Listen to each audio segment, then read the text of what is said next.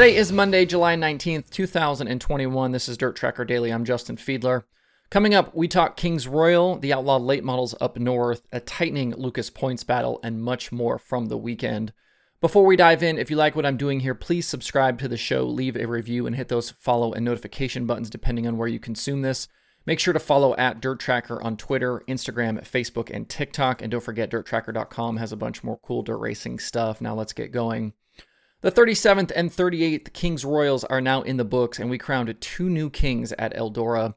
Tyler Courtney started out the big money Saturday by taking the 38th Kings Royal and the $175,000, and Kyle Larson closed out the day by getting his 37th crown and his first ever crown jewel victory.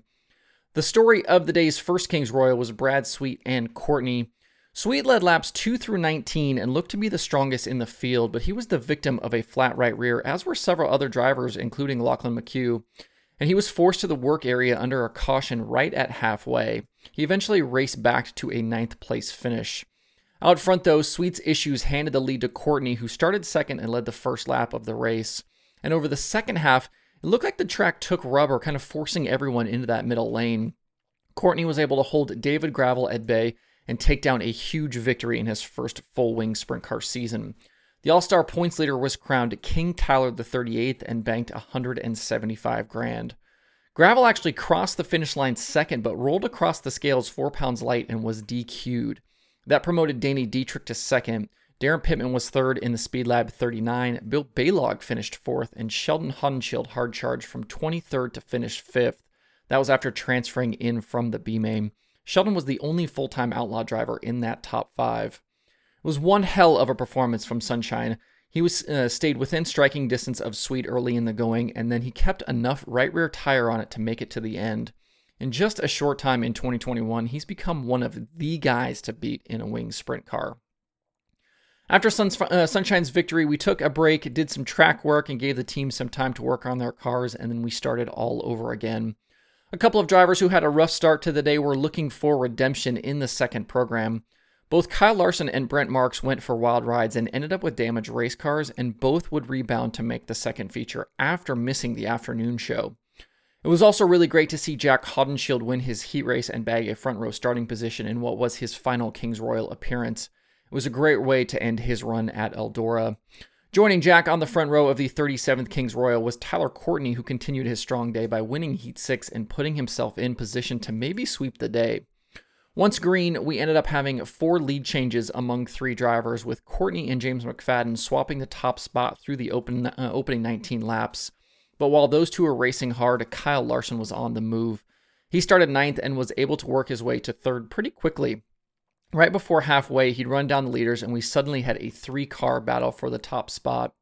A couple of big moves, and Larson took over for good on lap 20. He went basically unchallenged the rest of the way to be crowned King Kyle the 37th and win his first King's Royal and first real crown jewel of his career. Sheldon Haudenschild finished second, Carson Macedo third, Tyler Courtney ended up fourth, and Brad Sweet rounded out the top five after spinning early in the race. It was a great drive from Larson going ninth to the win, and it was one hell of an effort from Paul Silva and his guys to get that car put back together after crashing in the earlier B main.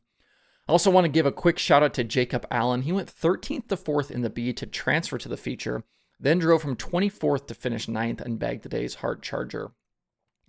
With these two races complete, I can't say I'm super surprised by the winners. Both are incredible race car drivers, and both were going to be strong this week.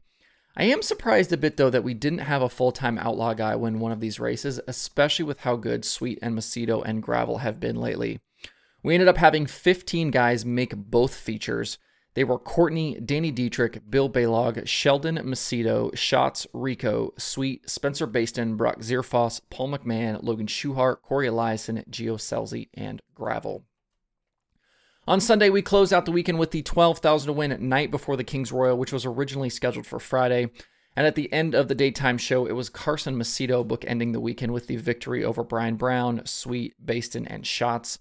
Macedo held off a charge from Brownie and drove away to his seventh win of the season, and in doing so, chopped a little more out of Sweet's championship lead.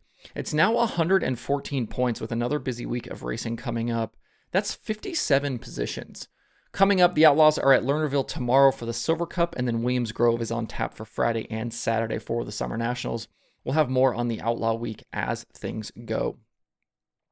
With the World of Outlaws Late Model Series this weekend, we had three Northern shows and three different winners. On Friday at River City's pole sitter Dem- uh, Dennis Erb Jr. battled with Cade Dillard and Jimmy Mars through the feature, but drove away late to win his third race of the season. Mars, Ryan Gustin, Dillard, and Brandon Sheppard completed the top five. On Saturday at I 94, it was all Frank Heckenast Jr. He started on the front row and led all 40 laps en route to his second outlaw win of the season and third of his career. Bishop, Tyler Bruning, Chris Madden, and Gustin were the rest of the top five there.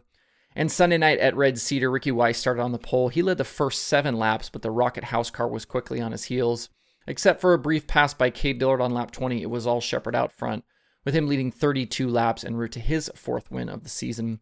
Dillard, Madden, Mars, and Weiss all grabbed top five finishes behind him. A few observations from the weekend. First, what a year it's been for Frank Heckenast. He was a full time outlaw driver in the past and only had a single win, but now suddenly has two wins in his past six starts.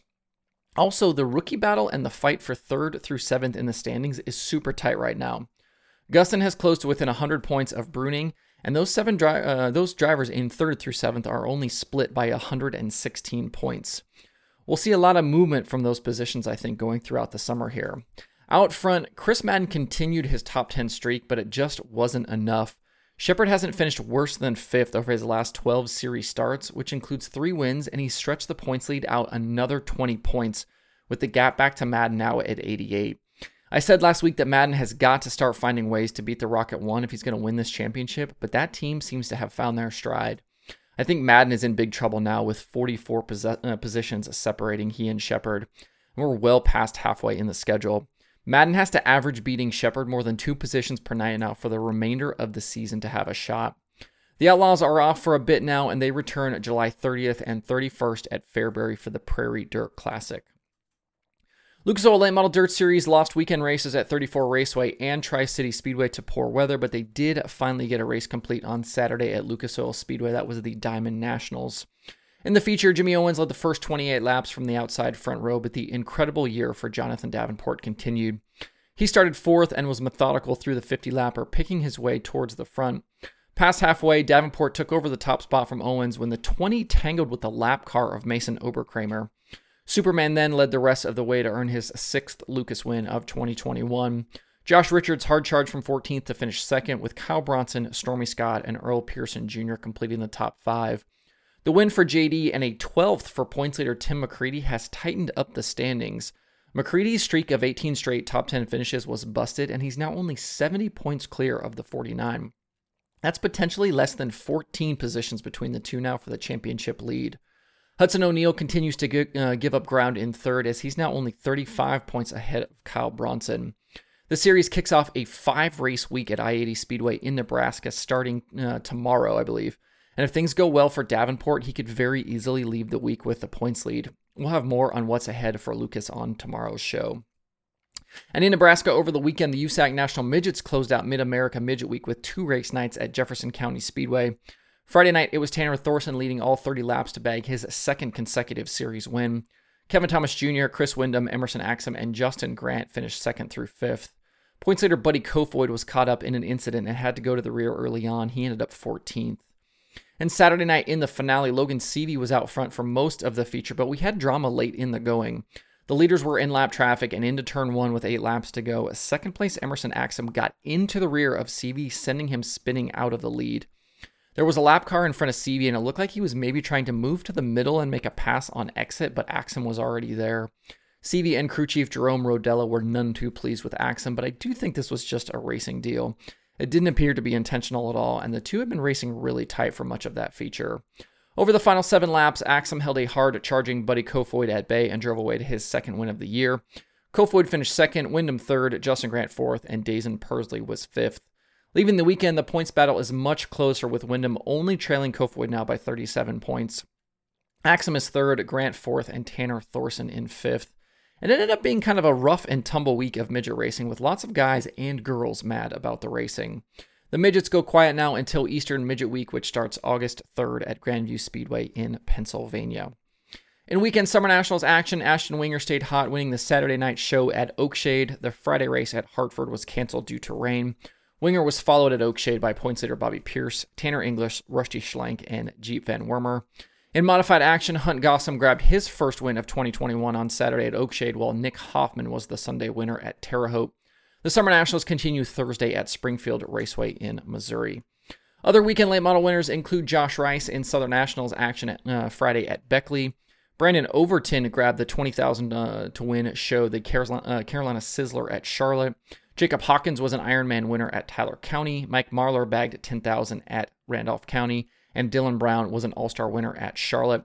For more on the late model weekend, check out dirtondirt.com.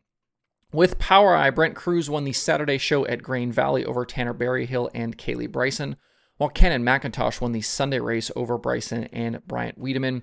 Other weekend open wheel winners included Matt Juhl at Jackson Motorplex, Matt Covington with the ASCS at US 36 Raceway, Freddie Rahmer won on Friday at Williams Grove, Colby Copeland swept the Cottage Grove weekend as part of the Western Sprint Tour, Justin Henderson won both the 410 and Pro Sprint features at Knoxville, Sean Becker bagged the King of the West show at Ocean, and AJ Flick was the Sunday 410 winner at Tri City.